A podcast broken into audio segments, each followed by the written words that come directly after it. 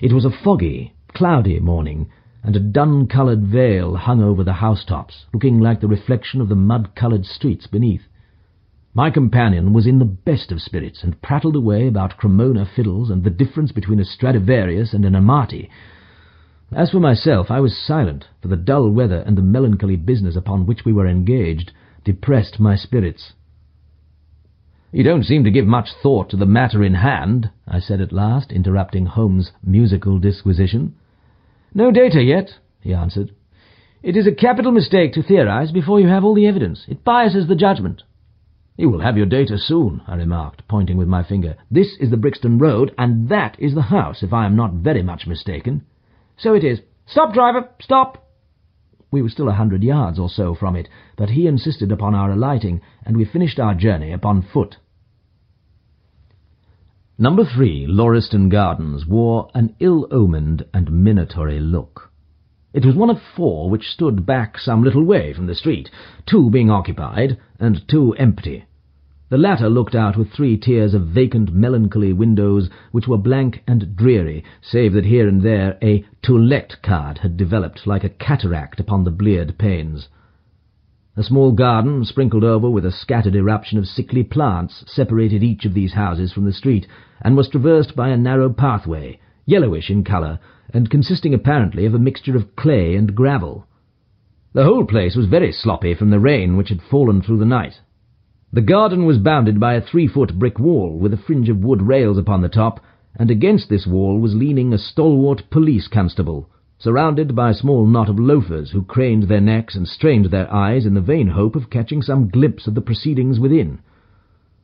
I had imagined that Sherlock Holmes would at once have hurried into the house and plunged into a study of the mystery. Nothing appeared to be further from his intention with an air of nonchalance, which, under the circumstances, seemed to me to border upon affectation, he lounged up and down the pavement, and gazed vacantly at the ground, the sky, the opposite houses, and the line of railings. Having finished his scrutiny, he proceeded slowly down the path, or rather down the fringe of grass which flanked the path, keeping his eyes riveted upon the ground. Twice he stopped, and once I saw him smile, and heard him utter an exclamation of satisfaction.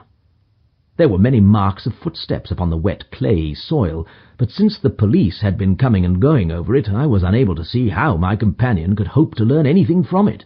Still, I had had such extraordinary evidence of the quickness of his perceptive faculties that I had no doubt that he could see a great deal which was hidden from me. At the door of the house we were met by a tall, white-faced, flaxen-haired man with a notebook in his hand, who rushed forward and wrung my companion's hand with effusion. "'It is indeed kind of you to come,' he said. "'I have had everything left untouched.'